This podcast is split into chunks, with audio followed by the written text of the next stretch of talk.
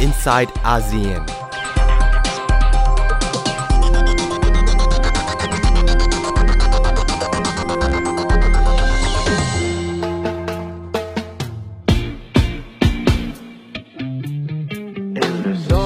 Visayas, Mindanao, it's more fun. Boracay, Palawan, Tagaytay, it's more fun. Pampanga, Manila, Batangas, it's more fun. Baguio, Cebu, and Subic, Mabuhay! Welcome to my town, welcome to my city. A special place, everything looks pretty. Let's go somewhere, let's hop into a jeepney. I wanna take you all around. So many things to do in town. See the beauty, hear the sounds. This is where paradise is found.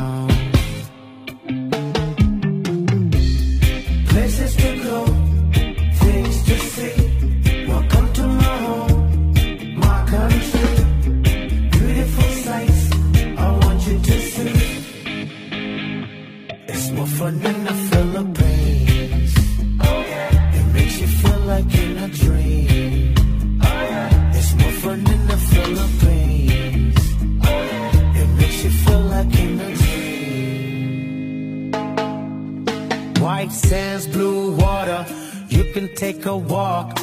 It's so soft, you should take your shoes off. You could walk along the beach, sun shining on your feet. Unwind, then dine. Our food is unique. Go dancing in the moonlight, move with the breeze. See the sunrise shine through the tall palm trees. See the scene of the city. If you want the nightlife,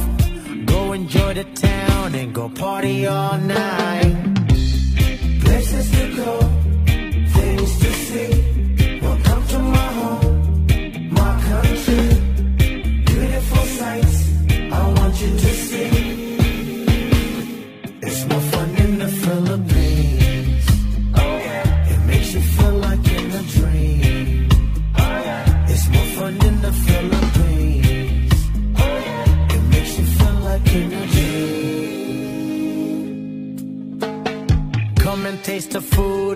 enjoy the hospitality. Everyone is welcome, you are part of the family. We can go surfing or we can go diving. We can see the sights on all the different islands. Oh, it's a beauty, all the things you can see. So come to Mindanao and feel the unity. It looks like paradise. See it with your eyes. We can do so many things. Just tell me what you like. Places to go, things to see.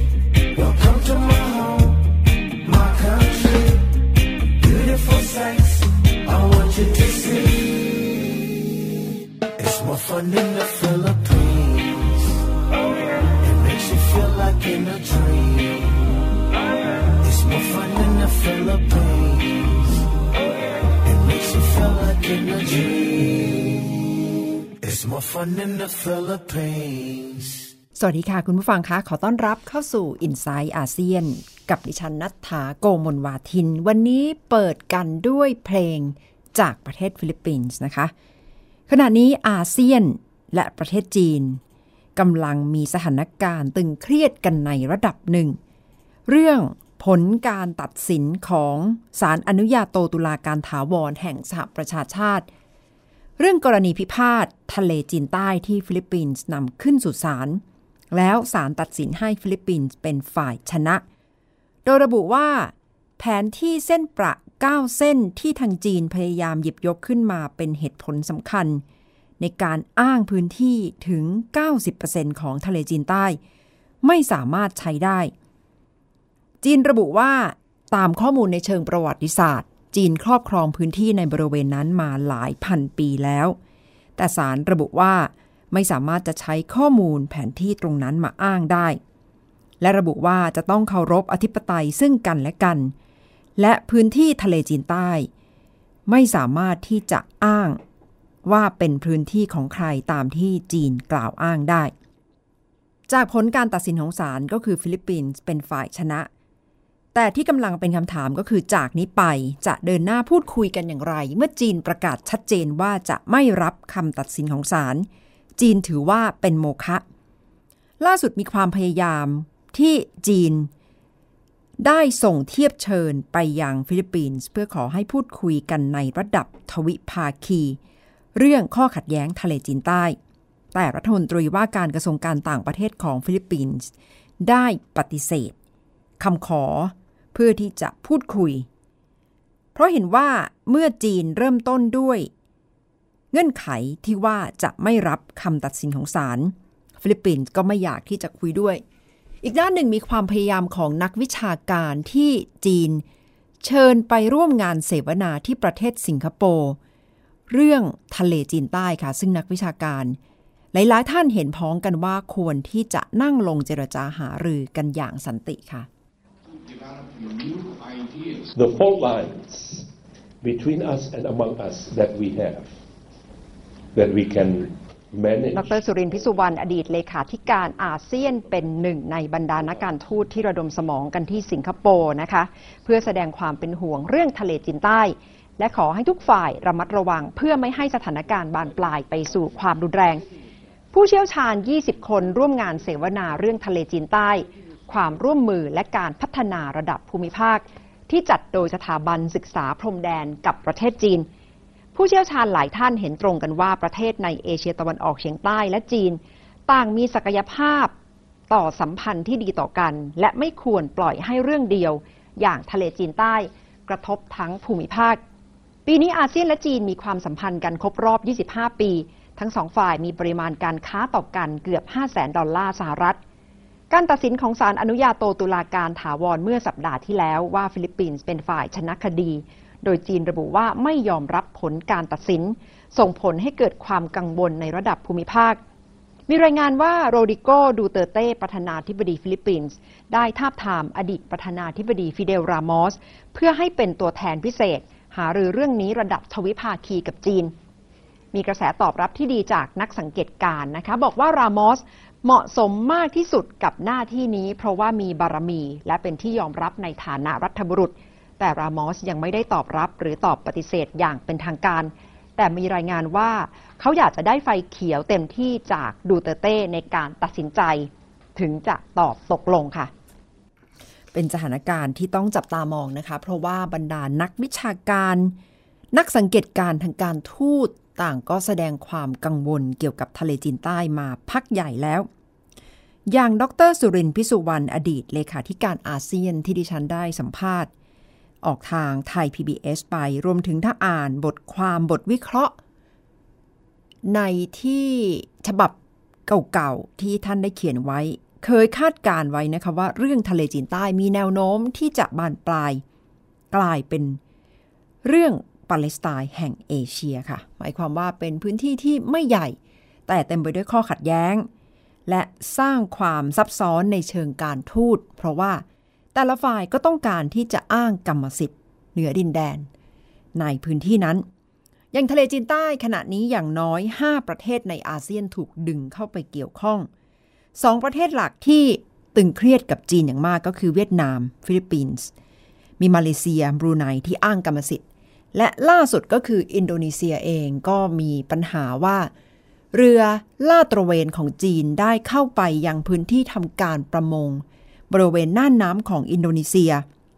ทำให้อินโดนีเซียเองก็เกิดความตึงเครียดขึ้นมา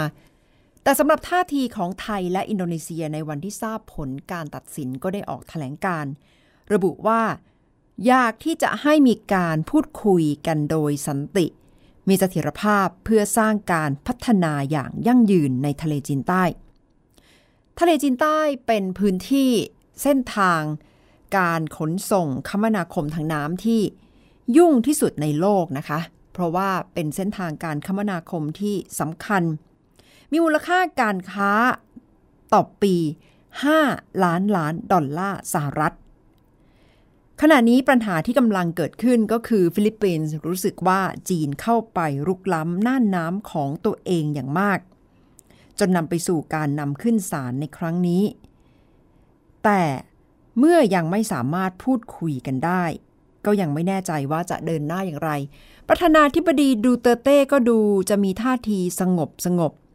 คือการนำขึ้นศาลไม่ได้เกิดขึ้นในยุคของประธานาธิบดีท่านใหม่นะคะ เกิดขึ้นในยุคของ เบนิกโน อาคิโน ซึ่งเป็นอดีต ประธานาธิบดี และได้รับเสียงตอบรับอย่างมากจากประชาชนในประเทศว่าฟิลิปปินส์ทำได้สำเร็จกับการนำเรื่องนี้ขึ้นสู่ศาลอนุญาโตตุลาการถาวร แต่ขณะนี้ก็คงจะต้องจับตามองว่าท่าทีของประธานาธิบดีโรดริโก ดูเตร์เตแห่งฟิลิปปินส์จะมีท่าทีอย่างไร รายงานระบุว่าได้พยายามทาบทาม อดีตประธานาธิบดีฟิเดล รามอส วัย 88 ปีแห่งฟิลิปปินส์ ให้เป็นทูตสันติภาพเพื่อที่จะดำเนินการ เป็นตัวแทนของฟิลิปปินส์คุยระดับทวิภาคีกับประเทศจีน แต่ยังไม่มีการตอบตกลงอย่างเป็นทางการจากฟิเดล รามอส เพราะว่าตามรายงานที่ระบุก็คือต้องการที่จะได้รับไฟเขียว ให้อำนาจในการตัดสินใจ ให้อำนาจในการเดินหน้าพูดคุย อย่างเต็มที่แต่เมื่อยังไม่ได้ก็คงจะยังเป็นความกังวลนะคะว่า ยังไม่สามารถที่จะตอบตกลงได้ แต่ดูเตอร์เต้ก็พยายามอย่างมากที่จะให้ท่านรามอสเข้ามาเป็นตัวแทนของประเทศในครั้งนี้ค่ะ เรื่องของทะเลจีนใต้ขณะนี้ทางอาเซียนเองก็คงจะกังวลกันไม่น้อย เพราะว่าจะทำอย่างไรเพื่อไม่ให้สถานการณ์บานปลาย เพราะว่าจีนก็ถือว่าเป็นประเทศคู่ค้าที่สำคัญ และก็เพิ่งจะฉลองครบรอบ 25 ปีกันไปสำหรับความสัมพันธ์ไทยและจีน ในความเป็นประเทศคู่ค้า ประเทศที่มีความสัมพันธ์อันดี ระหว่างกัน เพราะฉะนั้นก็คงจะต้องถอยกลับมาที่ความพยายามของฟิลิปปินส์ที่จะเดินหน้า พูดคุยกับประเทศจีนต่อไปนะคะ อีกหนึ่งตัวละครที่ไม่พูดถึงก็คงจะไม่ได้ก็คือสหรัฐอเมริกา ซึ่งมีท่าทีหนุนทั้งฟิลิปปินส์ และเวียดนามอย่างชัดเจน สหรัฐอเมริกาไม่ได้อ้างกรรมสิทธิ์เหนือน่านน้ำทะเลจีนใต้โดยตรง แต่แสดงจุดยืนมาตลอดว่า จะต้องมีเสรีภาพในการเดินเรือ ในน่านน้ำบริเวณนี้ freedom of navigation เป็นจุดยืนที่ประธานาธิบดีบารักโอบามา พูดถึงมาอย่างต่อเนื่อง เพราะฉะนั้นจากนี้ไปสหรัฐก็คงจะมีท่าทีที่ แข็งกร้าวมากขึ้นกับจีนเช่นเดียวกัน จีนนี่มีท่าทีไม่รับคำตัดสินของศาลอนุญาโตตุลาการเลยนะคะ ประกาศตั้งแต่ก่อนที่จะทราบผลว่า จะไม่ยอมรับคำตัดสินพอทราบผลแล้วก็ประกาศว่าการตัดสินครั้งนี้ถือว่าเป็นโมฆะและจีนได้เตรียมหนังสือปกขาว White Paper เป็นเอกสารชุดใหญ่ของจีน ที่ยืนยันว่าจีนมีกรรมสิทธิ์เหนือบริเวณทะเลจีนใต้ เตรียมไว้อย่างดีและระบุว่า ตามข้อมูลทางประวัติศาสตร์ จีนยืนยันว่าจีนจะต้องมีอธิปไตย เหนือบริเวณทะเลจีนใต้ และที่ผ่านมาก็ได้พยายามสร้างเกาะเทียม สร้างลานบิน หลายๆ เกาะแก่งในพื้นที่ทะเลจีนใต้ ซึ่งสร้างความกังวลให้กับนานาประเทศอย่างมาก และเว็บไซต์ janesdefense.com ก็ได้ มีภาพถ่ายทางอากาศ รายงานความคืบหน้าในการก่อสร้าง โครงสร้างต่างๆ ของจีนเหนือทะเลจีนใต้นะคะ คงจะต้องติดตามกันต่อแล้วค่ะว่า กระบวนการจากนี้ไปไม่ว่าจะเป็นการประชุมสุดยอดผู้นำอาเซียน การประชุมในช่วงปลายปีที่ประธานาธิบดี สหรัฐก็จะต้องมาร่วมประชุมจะนำไปสู่ทิศทางใด ในเรื่องทะเลจีนใต้ค่ะ พักกันสักครู่ก่อนนะคะ คุณผู้ฟังคะและกลับมาติดตาม บรรยากาศที่เกิดขึ้นความตึงเครียดการเผชิญหน้าระหว่างกองทัพและรัฐบาลตุรกี มีความหมายอย่างไรและเป็นกระจกสะท้อนต่อการปฏิรูป ภาคความมั่นคงอย่างไร สักครู่กลับมาค่ะ inside ASEAN.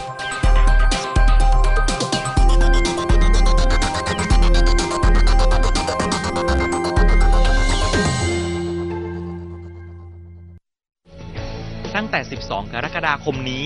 ไทย PBS เปลี่ยนการส่งสัญญาณทีวีระบบเดิม ที่จังหวัดพะเยา และอำเภอแม่เสรียงจังหวัดแม่ฮ่องสอน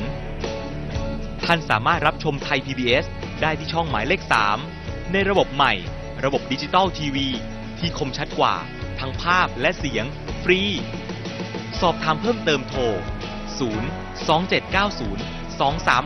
2314 การรับชมไทย PBS ในวันนี้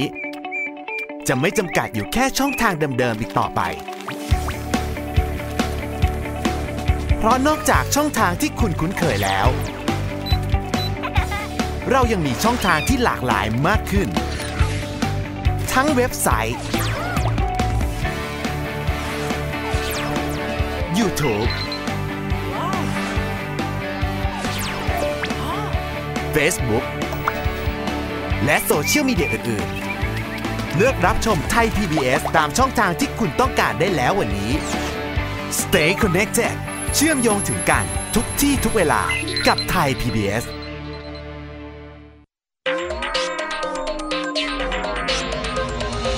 Inside ASEAN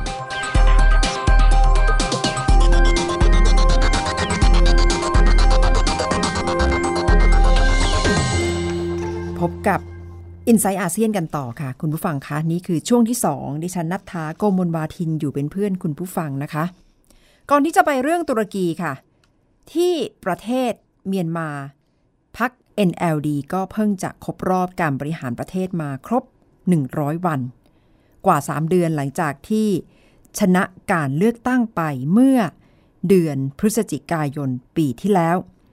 ถือว่าเป็นครั้งแรกในรอบกว่า 50 ปี ของประเทศเมียนมาที่ได้รัฐบาลที่มาจากการเลือกตั้งเป็นรัฐบาลพลเรือน จุดแข็งของรัฐบาลชุดนี้ดูเหมือนผู้คนจะพูดตรงกันนะคะ ก็คือความไว้เนื้อเชื่อใจของประชาชน ต่อรัฐบาลจริง ๆ หลังจากที่ได้เห็นทหารปกครองประเทศมาไม่ต่ำกว่า 50 ปีคนไทยเองก็เพิ่งจะได้เห็นองซานซูจี ในฐานะที่ปรึกษาแห่งรัฐเดินทางมาเยือนประเทศไทย มาพบกับแรงงานเมียนมาในไทย ซึ่งตัวเลขอย่างไม่เป็นทางการระบุว่า ไม่ต่ำกว่า 3 ล้านคน แล้วความตั้งใจขององซานซูจี ในฐานะที่เป็นผู้นำสูงสุดของประเทศถึงแม้จะไม่ใช่ประธานาธิบดีอย่างเป็นทางการ เป็นอย่างไรในสายตาของนักวิเคราะห์ทางการเมืองของเมียนมาจากบทความของเดอะอิราวดีก็ได้วิเคราะห์ว่า รัฐบาลใหม่ให้ความสำคัญกับการกระจายอำนาจ มากกว่าที่จะไปดูนโยบายระยะยาวนะคะ ได้ผ่อนคลายกฎเกณฑ์ต่างๆ ขณะนี้นักโทษทางการเมืองได้รับการปล่อยตัวทุกคนแล้ว คืนพื้นดินที่ดินบางส่วนที่ถูกยึดไปโดยมิชอบ พยายามที่จะส่งเสริม หลักนิติรัฐ โดยรวมดูเหมือนผู้คนก็จะมีความรู้สึกผ่อนคลายมากขึ้นนะคะ แน่นอนว่าคนก็รู้สึกเห็นใจรัฐบาลในแง่ที่ว่า เข้าใจว่าไม่สามารถที่จะ เพิ่มรายได้ให้ประชาชนได้ทันทีไม่สามารถที่จะพัฒนาเศรษฐกิจให้เติบโตได้ในชั่วข้ามคืน ก็รู้สึกว่าต้องให้เวลา แต่อีกเรื่องหนึ่งที่ดูเหมือนจะเป็นระเบิดเวลาที่สร้างความตึงเครียดให้กับองซานซูจีไม่น้อยก็คือเรื่องของคนโรฮิงญาที่เป็นกระแสเผชิญหน้ามาพักใหญ่แล้ว และองซานซูจีก็ดูเหมือนจะไม่ต้องการให้นานาประเทศ ให้ความสำคัญกับเรื่องนี้มากนักนะคะ อีกด้านหนึ่งที่องซานซูจีเป็นประธานก็คือคณะกรรมการพูดคุยกับกลุ่มชาติพันธุ์ ซึ่งก็เป็นอีกโจทย์ใหญ่สำหรับรัฐบาลเมียนมา ว่าจะเดินหน้าอย่างไรค่ะ แต่อย่างน้อยก็ได้เห็นการเดินหน้ามาแล้วครบ 100 วันสำหรับองซานซูจีที่ปฏิเสธไม่ได้ว่าผู้คนคาดหวังสูงมากกับความเป็น ที่ปรึกษาแห่งรัฐ และรัฐมนตรีว่าการกระทรวงการต่างประเทศ ถึงแม้จะไม่ได้เป็นประธานาธิบดีอย่างเป็นทางการ แต่ก็เป็นที่รับรู้ว่าเป็นผู้นำสูงสุดของประเทศค่ะ ที่ตุรกีค่ะคุณผู้ชมคะคุณผู้ฟังคะขณะนี้ผ่านพ้นไปประมาณ 4 วัน 5 วันแล้วหลังจากความพยายามรัฐประหาร แต่ก็ล้มเหลวไป ได้เห็นประชาชนออกมาชุมนุมตามท้องถนนเพื่อที่จะ ปกป้องแสดงพลังสนับสนุนประธานาธิบดีเรซิปทอยิปเออร์ดูวัน แต่ปรากฏว่า 5 วันผ่านไปบรรยากาศภายในประเทศเต็มไปด้วยความตึงเครียดค่ะ รัฐบาลสั่งควบคุม ทหารตำรวจผู้พิพากษา อธิการบดี นักวิชาการ รวมแล้วไม่ต่ำกว่า 50,000 คนกำลังถูกวิพากษ์วิจารณ์อย่างมากว่าการรัฐประหารได้กลายเป็นข้ออ้างสำหรับประธานาธิบดี ที่จะทำเกินกว่าเหตุ กวาดล้างกลุ่มคนที่ตัวเองสงสัยว่า ไม่เห็นด้วย และไปกล่าวหาว่าอยู่เบื้องหลังการก่อการรัฐประหาร แล้วสำหรับท่าทีต่างๆที่เกิดขึ้นจะนำไปสู่ การเดินหน้าประสานกับกองทัพอย่างไร ในช่วงคิดยกกำลังสองดิฉันคุยกับอาจารย์ชลิดาพรส่งสัมพันธ์ ถึงแนวโน้มที่จะเกิดขึ้นในแง่ของการปฏิรูปภาคความมั่นคงในตุรกีค่ะ กองทัพในตุรกีเนี่ยมีอำนาจทางการเมืองมีบทบาททางการเมืองสูงมากมาโดยตลอดนะคะ โดยเฉพาะการที่กองทัพวางบทบาทของตัวเองในฐานะ ผู้พิทักษ์หรือผู้คุ้มครองระบบการเมืองอของตุรกีนะก็ดำเนินมาเช่นนี้นะคะ อยู่ในช่วงครึ่งหลังของศตวรรษที่ 20เนี่ยนะคะ มันมามีจุดเปลี่ยนใหญ่ที่สำคัญก็คือเมื่อตุรกีจะเข้าเป็นสมาชิกของสหภาพยุโรปหรือ EU นะนะคะเงื่อนไขสำคัญที่ตุรกีต้องจัดการเนี่ยก็คือต้องอปรับหรือปฏิรูปภาคความมั่นคง ซึ่งไม่ได้ไม่ใช่เฉพาะกองทัพนะคะแต่จะหมายรวมถึงตำรวจถึงกระบวนการยุติธรรมนะคะให้มีลักษณะที่สอดคล้องกับ มาตรฐานหรือหลักคิดแบบ EU การปรับเปลี่ยนที่ว่านี้ปฏิรูปที่ว่านี้นะคะผลกระทบสำคัญก็จะเป็นเรื่องของการลดบทบาทหรือลดอำนาจของทหารในนโยบายสาธารณะนะคะรวมทั้งการตัดสินในทางการเมืองทั้งหลายทั้งปวงนะคะก็จะกระทบกับที่ทางของกองทัพมากตุรกีก็ได้พยายามนะคะแล้วก็ดำเนินมาตั้งแต่ปี 2001 นะคะจนถึงปัจจุบันเนี่ย แต่ทีนี้พอสถานการณ์ออกมาในรูปแบบนี้กลับกลายเป็นว่าทางฝ่ายรัฐบาล ซึ่งนำโดยเออร์ดวันอาจจะมีฝ่ายที่หนุนหลังเป็นกองทัพอยู่ด้วยส่วนหนึ่งด้วยหรือเปล่าคะคือก็จะไปกดทัพบทบาทในกองทัพในแบบเดิมๆหรือเปล่าคะคือถ้ามองย้อนไปนะคะอร์ดวานเมื่อขึ้นมามีอำนาจเนี่ยสิ่งที่ทำมาอย่างต่อเนื่องเนี่ยจับกลุ่มนะคะการ ปลดนายทหารจำนวนมาก ซึ่งจริง ๆ แล้วเนี่ยหมายรวมไปถึงบรรดานักสื่อสารมวลชนนะคะแล้วก็นักการเมืองอีกหลายกลุ่มเลยทีเดียวที่คิดไม่เหมือนเขาอะนะคะ โดยบอกว่าคนเหล่านี้กำลังคิดจะโค่นล้มระบบการเมืองนะคะ จริงๆไอ้ทิศทางการปลดนะคะ การจับกลุ่มทหารเนี่ยมีมาอยู่พักใหญ่แล้ว ผลที่สำคัญที่เราได้เห็นก็คือเมื่อมีการพยายามจะรัฐประหารในตุรกีในปี 2016 เนี่ยนะคะ ปรากฏว่าล้มเหลว ก็มีคนบอกว่า นี่คงเป็นความสำเร็จของท่านประธานาธิบดีนั่นเอง นั่นสิคะแต่ว่าจากมุมมองรัฐศาสตร์ที่อาจารย์ศึกษาในเรื่องของการทหารเนี่ยกำลังเกิดความสุ่มเสี่ยงยังไงสำหรับความเป็นประเทศตุรกี ซึ่งในด้านหนึ่งระบอบประชาธิปไตย ผู้นำที่มาจากการเลือกตั้งยังคงอยู่ แต่ว่าแน่นอนความตึงเครียดกับกองทัพก็น่าจะยังคงอยู่ จะประสานงานเดินหน้าต่อไปด้วยกันได้ไหมคะ คืออันตรายที่ใหญ่หลวงมากเลยนะคะเพราะเราไปวิธีที่เรานิยามเรื่องการปฏิรูปภาคความมั่นคงเนี่ยเราไปให้ความสำคัญกับการทำให้กองทัพอยู่ภายใต้ การควบคุมของรัฐบาลหรือของสถาบันการเมืองที่มาจากการเลือกตั้งนะคะโดยถ้าถ้ามองมาตรฐาน EU เนี่ยสถาบันที่มาจากการเลือกตั้งก็เป็นเหมือนกับตัวแทนของประชาชนใช่ไหมคะส่วนแต่เอาเข้าจริงๆเนี่ยอย่างที่เราเห็นในตุรกีสถานการณ์ดูเหมือนไม่ใช่เช่นนั้นนะคะกลายเป็นว่าระบบการเมืองที่ เน้นการเข้าสู่อำนาจโดยการเลือกตั้ง แต่ไม่ได้ใส่ใจกับเรื่องเสรีภาพ หรือเรื่องพลังอำนาจของประชาชนนักนะคะทำให้เกิดปัญหาใหม่ๆ ในทางการเมืองนะคะและยิ่งเมื่อเข้ามาจัดการกับกองทัพ คือสร้างกลไกในการควบคุมกองทัพได้ระดับหนึ่งเนี่ยทำไปทำมาเนี่ยการควบคุมกองทัพกับประชาธิปไตยดูเหมือนมันจะไม่เกี่ยวกันเท่าไหร่ การควบคุมกองทัพเนี่ยนะคะไม่ได้ทำให้กองทัพและไม่ได้ทำให้ตัวระบบการเมืองเองเนี่ยตอบสนองต่อประชาชน ซึ่งเป็นเจ้าของนาจอธิปไตยเลยแม้แต่น้อยค่ะ อย่างในรูปแบบนี้เนี่ยควรจะต้องปฏิรูปนำไปสู่การตั้งหลักอย่างไรของกองทัพคะเพื่อที่จะได้การยอมรับจากประชาชนด้วย แนวโน้มที่เราหวาดวิตกนะคะก็คือว่าเมื่อเกิดการพยายามรัฐประหารแล้วล้มเหลวเช่นนี้เนี่ยนะคะก็จะยิ่งพาทิศทางของการเมืองตุรกีไปใน ทิศที่เป็นอำนาจนิยมเนี่ยมากขึ้นเรื่อยๆ ซึ่งจริง ๆ เราได้เห็นทิศทางเนี้ยมาอยู่พักใหญ่นะคะ การเลือกตั้งในตุรกีปี 2015 เนี่ยนะคะจริง ๆ ถูกมองว่าเป็นการเลือกตั้งที่ทั้งรุนแรงจำกัดสิทธินะคะฝ่ายตรงข้ามในทางการเมืองถูกรัฐบาลจับตาหรือจำกัดการเคลื่อนไหวอย่างมากมายมหาศาลเนี่ยคือเราเห็นทิศทางเนี้ยอยู่แล้วนะคะ เห็นความแตกแยก ในสังคมผ่านการเร้าของผู้นำทางการเมืองเนี่ยอยู่แล้ว ทีนี้พอมาเกิดการพยายามรัฐประหารแล้วล้มเหลวเข้าไปอีกเนี่ยสิ่งที่น่าจะวิตกตามมาก็คือ เราจะได้เห็นการในที่สุดแล้วอาจจะนำไปสู่การขอแก้ไขรัฐธรรมนูญ เพื่อที่จะให้ท่านประธานาธิบดีเนี่ยสามารถจะรวบอำนาจไว้ในมือได้มากขึ้น โดยข้ออ้างสำคัญคือมันไม่มีความพยายามรัฐประหาร ในที่สุดจะยิ่งผลักตุรกีไปสู่อำนาจนิยมและ ความเป็นเผด็จการที่สูงขึ้นซึ่งน่าหวาดวิตกมากเลยทีเดียวค่ะ